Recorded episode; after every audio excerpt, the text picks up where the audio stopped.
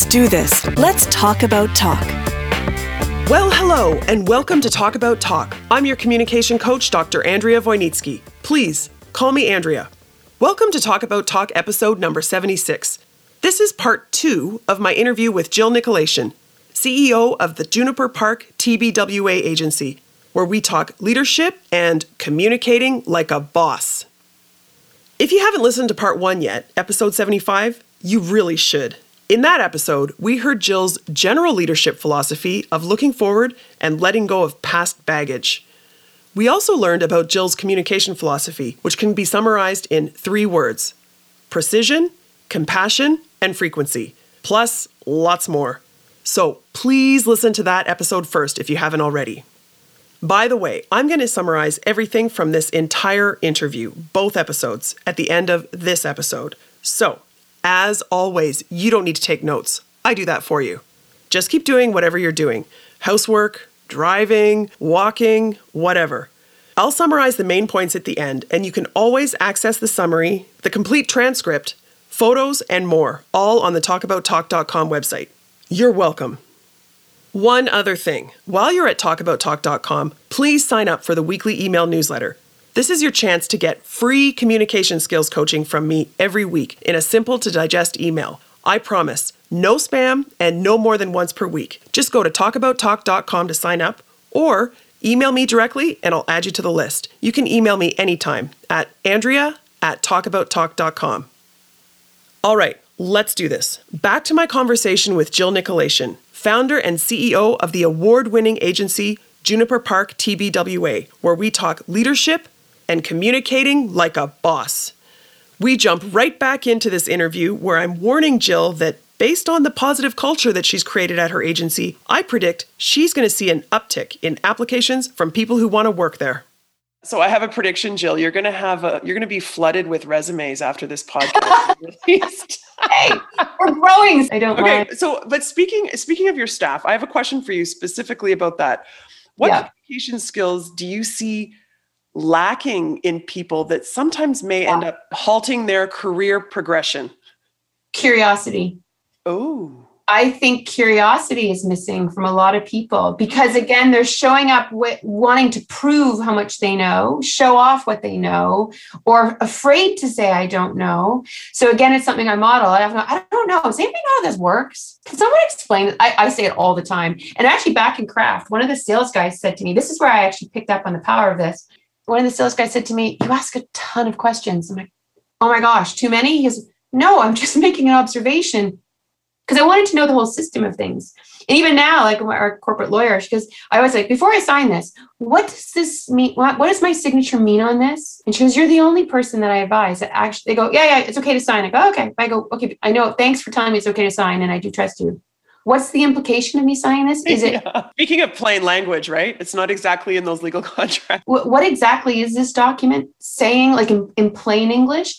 So I think curiosity is a big one. I tell anyone young, I just learn as much as you can, but you learn not just by watching, but by also asking. Your focus on curiosity and asking questions and replacing buzzwords with plain language reminds me a lot of my favorite professor on the planet, Jerry Zaltman. He's professor emeritus ah, now at Harvard Yes. Business School. Yeah. These are all things that he repeated over and over again. I had the privilege of spending a lot of time in his office. Just Oh. he is such a generous intellect. That's that's how I describe him. He's smart, but he's so generous and and he advocates all of these things, Jill, that you're talking about. So- Well, his book on metaphors is fantastic, deep metaphors. And anyone listening should be getting that book about communication because we realize what the roots are I'm pulling books out of my bookshelf. pulling, she's pulling books out of it. But yes, I, I'm a massive fan of his. Even before we spoke, I used his methodology of uh, ZMET quite a bit about Yeah. deep metaphors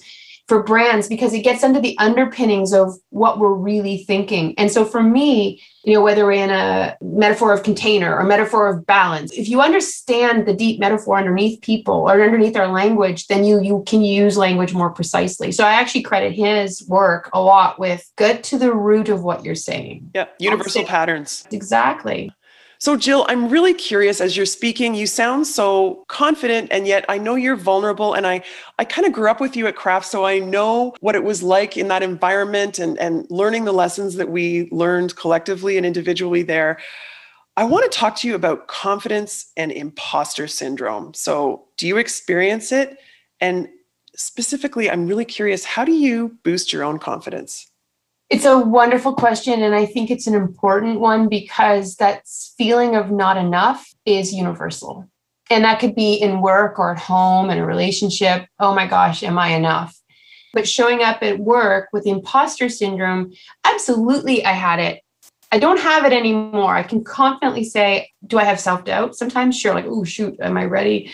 But imposter syndrome is a big one and I had it. Yes, in my my late 30s, it was kind of getting rampant because I my career was going really quickly and jumping into new space. And I joined an advertise. I went from being a director North America Kraft, and I in an advertising agency. I'm like, what do I even know about advertising? I, I it was like going behind the curtain of Wizard of Oz. I'm like. I used to put briefs in. I have no idea. You know, when Dorothy goes behind the curtain and she sees there's that guy's big face, and then she goes behind the curtain, it's this little man pulling all these levers. I'm like, yeah. oh my God. Another perfect metaphor, Jill. Thank you. I am one day away from being found out that I don't know anything. Wow. That's literally how I felt. And then one of the partners said to me, What you have is imposter syndrome. I'm like, What? He goes, Oh, it's a thing. I'm like, and I Google, I'm like, Oh, this is exactly what I have. I'm like, Oh, I didn't know it's a thing. What a relief, right? It's validating. So I was like, Oh, okay, there's comfort in numbers. But then, how do I get over this? I, I went back in, in my brain and picked up some advice that I got from a mentor when I was 30. And he said, find out what you're uniquely good at and make room to do that most often. Oh. So, when I'm going with that with imposter syndrome is I took for granted what I was uniquely good at, what came naturally to me as a gift. Uh, well, it's just, I'm barely trying. It just, it's the way my brain works. Isn't it the way everyone's brain works? No, it wasn't. So I'm like, oh, I have unique gifts. Okay. So A, I need to, I I can't have someone value something that I don't value myself. So I had to go back and go, what I the way I can carve out a consumer insight or craft a brand strategy, that is a unique gift of mine. And I need to stand square in the acceptance of that. Mm. And so that was a big part of that. So, can I just ask you a specific question about that? I'm trying to think of how that would manifest. So, for example, if you're walking into a meeting with a bunch of senior potential future clients, right? And yeah. you're feeling a little bit of imposter syndrome, like, why are we even pitching on this? Or, yeah. or why do they think I'm the one? Yeah. Do you say to yourself, I have this unique ability? Yeah. So, a couple things. Don't take what your unique gifts are for granted back at Kraft, our VP, Carl Nanny, he at the time when I, I we cracked something really big, and a North American strategy, and he wrote me a note. I still have it to this day. He wrote me a note and he said, I wanted you to know that you are the best in Canada at crafting insight. it meant so much to me when you give compliments to the person we often give compliments about the person to somebody else. I'm really big believer in give it to the person. So you wrote that to me. And I remember the feeling it gave me was like, I know. Oh, wow. I know I am. But I was like, who am I to voice that? So I went back in the box and I went, oh my gosh, I have this. He said that and I knew it and I still didn't step into it. Mm. So I brought that back out put it in my office so I could actually look at it and really just as a touchstone, I am the best at this. That I was age 30 when he said that. I'm how old now? Own it.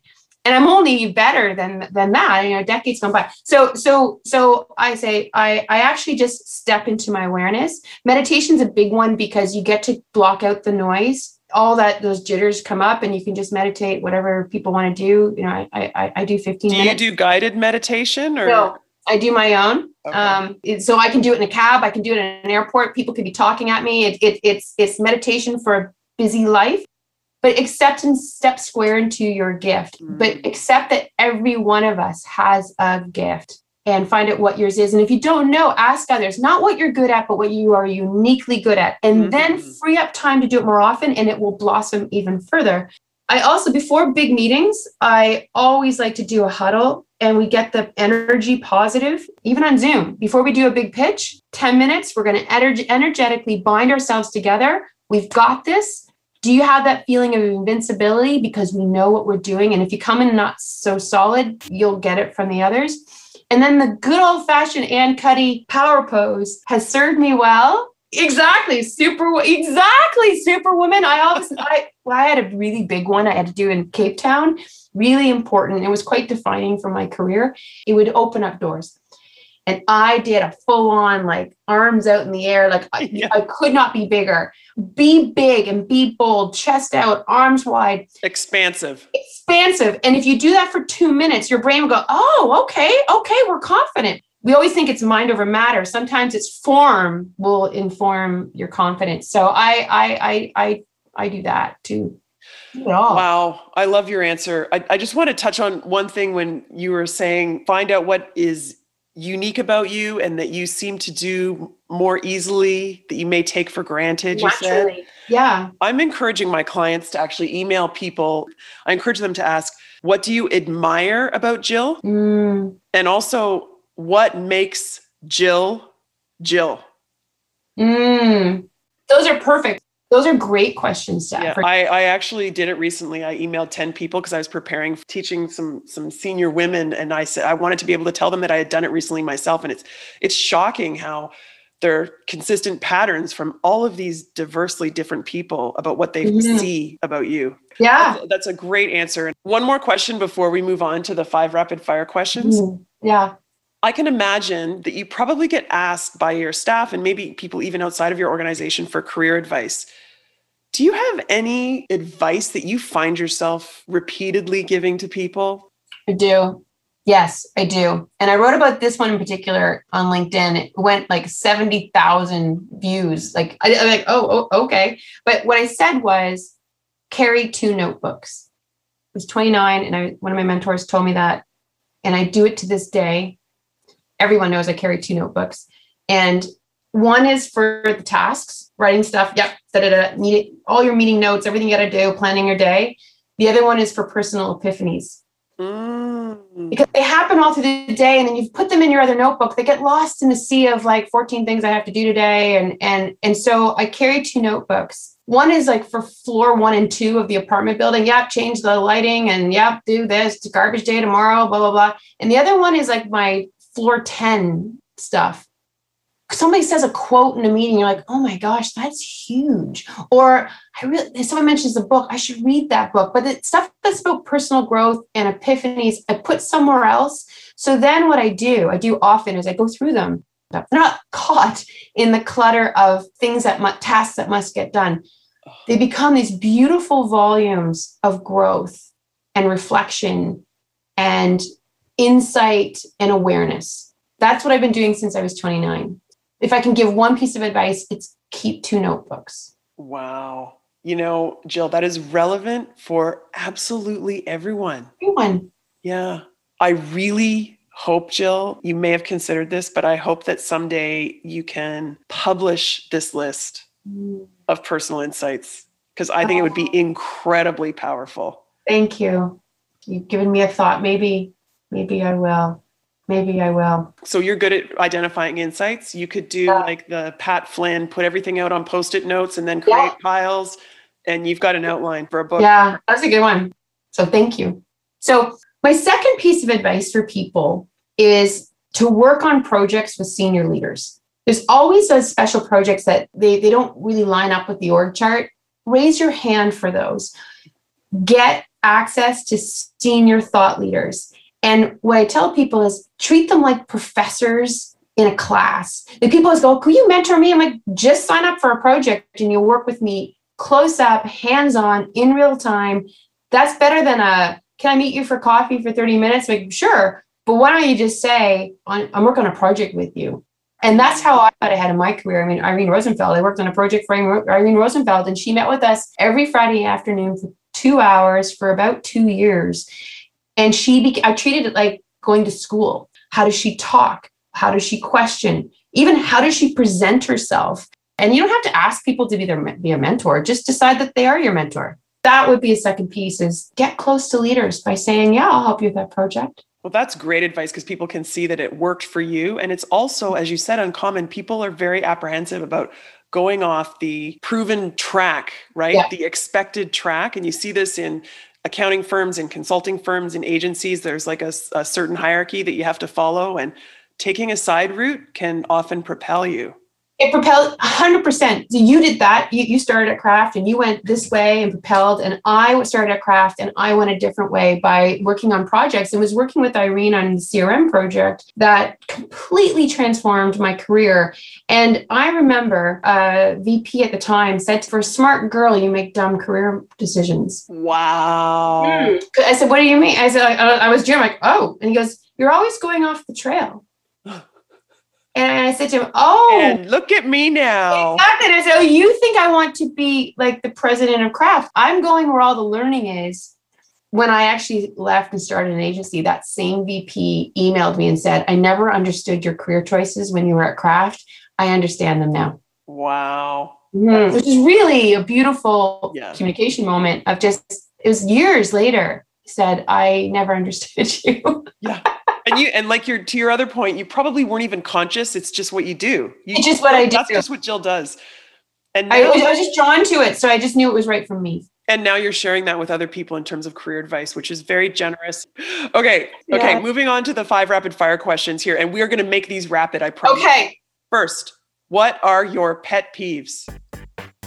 Entitlement. I can't stand entitlement. Oh wow. I wish people could see your body language. She's she's just It doesn't it doesn't go well. No. Okay, second question. What type of learner are you? Visual. Speaking metaphors. I even talk visually. I think I think us marketers over index on being visually oriented. Yeah. yeah. yeah. Said the podcaster. Okay. Question number 3. Introvert or extrovert? I'm an extrovert. Oh, there's I, a shock. Everything is energy.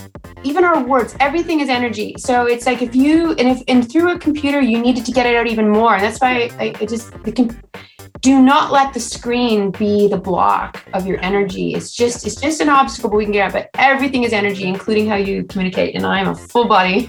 yeah, you know, I I heard that um, one thing to do if you log on to a Zoom meeting early is to practice what frame you have with your hands. So, so move your hands right and left and up and down. That's smart. So you have an idea and then use it. Like make it your challenge. Make to, it your your stage. Yeah, that's I'm I'm gonna use that. I love that. Because if your that. hand they the, the research shows if your hand goes off the side, it's yeah. disconcerting for people because they want to they want to see what your hand's doing, right? So yeah, yeah, yeah you're out of out of frame. Yeah, yeah, I, am using that. Thank you. Okay, I'm glad you can learn one thing here, Jill. Okay, question number four: communication preference for personal conversations. Yeah, WhatsApp. I'm full on WhatsApp and I, I use it to its full capacity. So I'm a big, big voice to text person. Everyone who knows me knows I'm constantly dictating, but I, I, I use that. I also do video clips. I'm like, hello, like uh, with my daughter, I'm like, hi, hon. I, I are, I, everybody knows I'm WhatsApp and I'm voice and I'm video and lots of emojis. Anything that's expressive. Love it. Okay, last question. Is there a blog, a podcast, or an email newsletter that you find yourself recommending the most lately? Yes, I absolutely love Dr. Chatterjee's podcast, Feel Better, Live More. Absolute go to. And he's a functional medicine doctor in the UK, deeply empathetic. Like his empathy is superpower empathy.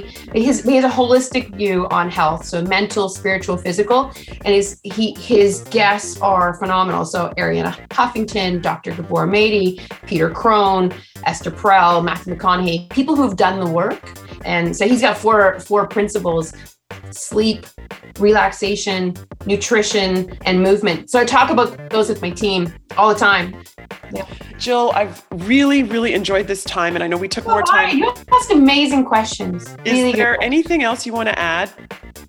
So, if I was to leave your listeners with one thought about the power and importance of communication as a leader, I'd say this leadership is more than just telling people what to do or telling them things or directing them.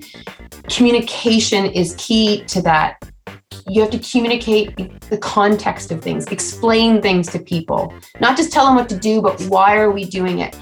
What what's your role in it and where is it going?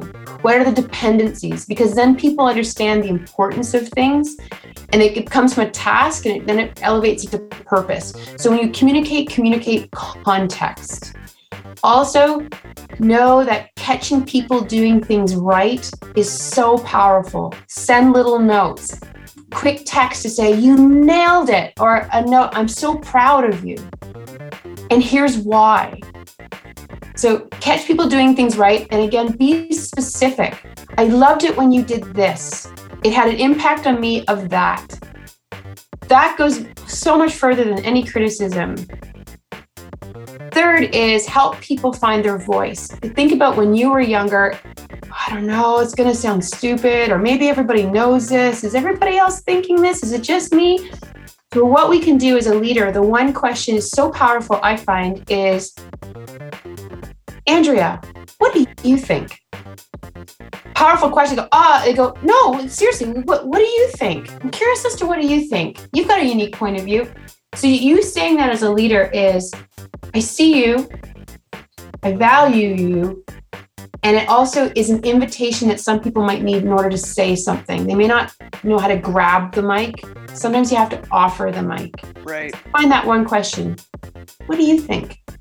And then hold space and let them answer.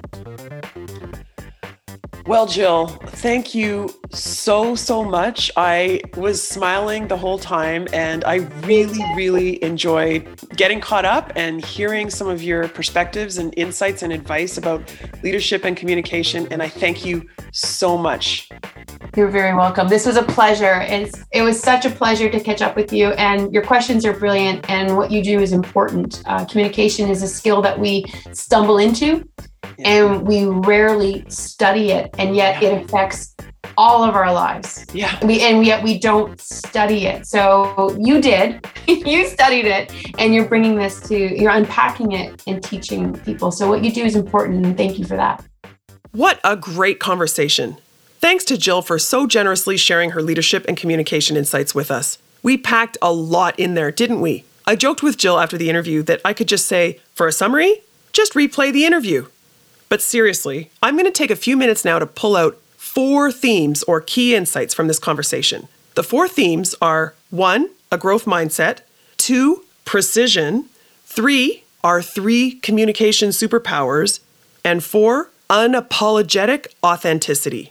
Are you ready? Okay, number one, growth mindset. Jill stated very clearly that she avoids using buzzwords like growth mindset since many people don't know what buzzwords mean or because we get sloppy. So let me start by stating precisely what I mean by growth mindset. I mean someone whose primary focus is on learning, and as a leader, someone who creates an environment where everyone can learn and grow. So, how does Jill embody a growth mindset? Honestly, it would be easier to highlight where she doesn't. Learning is core to Jill's being. I asked Jill, What's your leadership philosophy? And she said, don't lead through the rearview mirror. Notice what's ending and let go. Notice what's emerging and step into it. That is learning and growth. I also asked her, What skills do you see lacking in people that sometimes may end up halting their career progression? Her answer? Curiosity.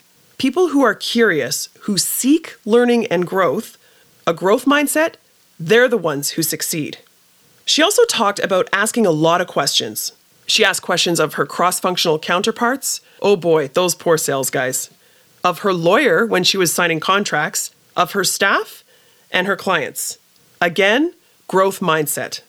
And one of the best examples of how Jill embodies a growth mindset is how she avoided the expected, the prescribed career path. Why did she do that? To learn. And as Jill said, there's always special projects that don't line up with the org chart. Raise your hand for those. Get access to senior thought leaders. Then treat those leaders like professors and meetings with those senior folks like a university lecture. Take mental notes and learn. Always learning. These are the insights of someone with a growth mindset. Am I right? Okay, so growth mindset is the first theme. The second, precision. Of course, Jill and her team at the agency are careful with their words. They write advertising copy for their clients.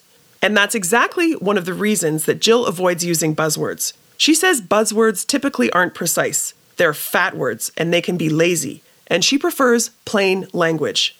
She also prefers her folks to avoid using unnecessary, lazy hyperbole, like never. I'm never going to be able to do this. Really? Never? And don't you love her knife metaphor related to precision? There's the butter knife, the steak knife, and the scalpel. Her agency is the scalpel. Precise. And last, in terms of precision, Jill advocates our use of headlines.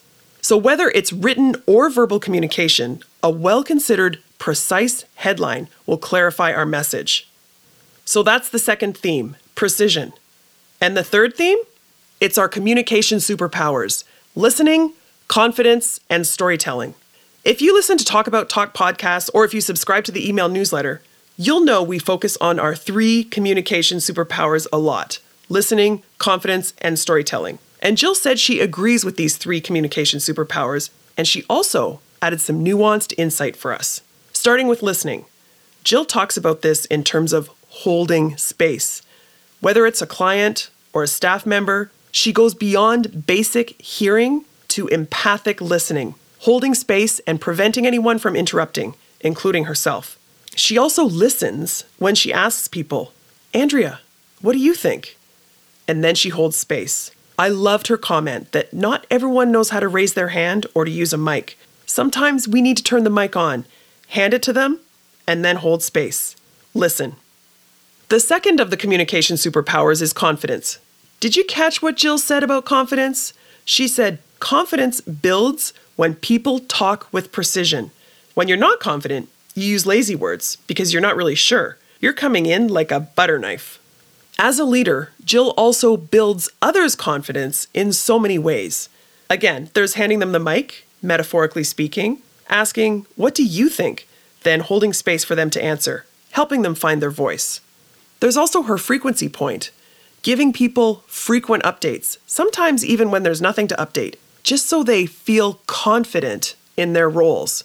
Jill also builds people's confidence by catching them doing things right, sending them little notes, a quick text to say, I noticed, I'm so proud of you, and here's why.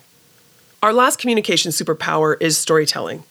I have to say, based on our conversation, I really feel like I know exactly what it would be like to work at Juniper Park TBWA. Don't you? That's because of Jill's vivid storytelling. When she told us about a few of her internal meetings, I felt like I was right there. Also, in terms of storytelling, Jill employs metaphors prolifically. Did you notice? I love it. At the very beginning of our conversation, there was the metaphor of her team dropping their big, heavy baggage as they ascended the mountain, looking at what's coming ahead as opposed to being held back by yesterday's baggage. There's also the metaphor of using the mic, as in speaking up in a meeting. And then there's the metaphor of the various knives the butter knife, the steak knife, and the scalpel to illustrate her point about precision. And then there was her metaphor of revealing what's behind the curtain in The Wizard of Oz to illustrate how she felt when she experienced imposter syndrome. These are amazing metaphors and amazing storytelling. Okay, so that's three of the four main themes. We've covered one, Jill's growth mindset, two, her focus on precision, and three, the three communication superpowers of listening, confidence, and storytelling. The fourth and last theme is a big one and I'd say it's the main theme of this conversation. I call it unapologetic authenticity, as in 100% Jill. I would summarize our entire conversation by noting that Jill's inclination to do what feels right instead of following the masses is what propelled her career ascension, and it's what makes her such a successful leader today. We didn't talk explicitly about personal branding, but Jill noted that she leads from the feminine. And that's an important part of her personal brand. But she had to learn to do this because of her family upbringing with all her brothers and because of the culture of advertising being so male dominated, celebrating masculinity. She had to consciously learn, again, that growth mindset, to lead from the feminine, as she calls it. This reminded me of a mantra that I share in personal branding workshops. It goes like this Unique is better than better. Jill exemplifies that. When we're true to our unique selves, we model authenticity, and then our teams do the same, and they perform. And this authenticity is what enabled Jill to turn up her compassion and her vulnerability during COVID when everyone was working from home and needed extra support. She also names her feelings. If that's not unapologetic authenticity, then I don't know what is. As she said in the interview, during COVID, it started as adrenaline and then it became monotony. And in a more recent LinkedIn post, she calls it out as languishing. And some of her senior team discouraged her from labeling these things. But Jill, she keeps it real. And as she says, our job as sharpshooters is to create brilliantly creative, persuasive answers. So, how do you be creative when you're bored and you're scared and you're numb? And maybe you're feeling that too? All right, let's name it. Being authentic to her personal brand is also what helped Jill get over the imposter syndrome that she experienced when she was in her 30s. How did she overcome her feeling that any day they'd find out that she didn't know anything? Well, she focused on what she's naturally good at. You know, that thing that you take for granted and that comes naturally, your unique gift. Unique, as in unapologetically authentic. Got it? Okay, so those are the four themes from this conversation. One, a growth mindset. Two, precision. Three, our three communication superpowers. And four, unapologetic authenticity. You can find a brief summary of these themes in the show notes on the talkabouttalk.com website. And while you're there, like I said, I hope you'll sign up for the free weekly communication skills newsletter. Why would you do that? Well, as Jill says, and I quote, Communication is a skill that we stumble into. We rarely study it, and yet it affects all of our lives. This is important. Jill, I couldn't agree more. Thank you so much, Jill. And by the way, I really hope you write that book all those insights in that second notebook of yours. Not the meeting notes notebook, the other notebook. I'd love to read the book that comes from all those epiphanies. Okay, that's it. Thanks everyone for listening and talk soon.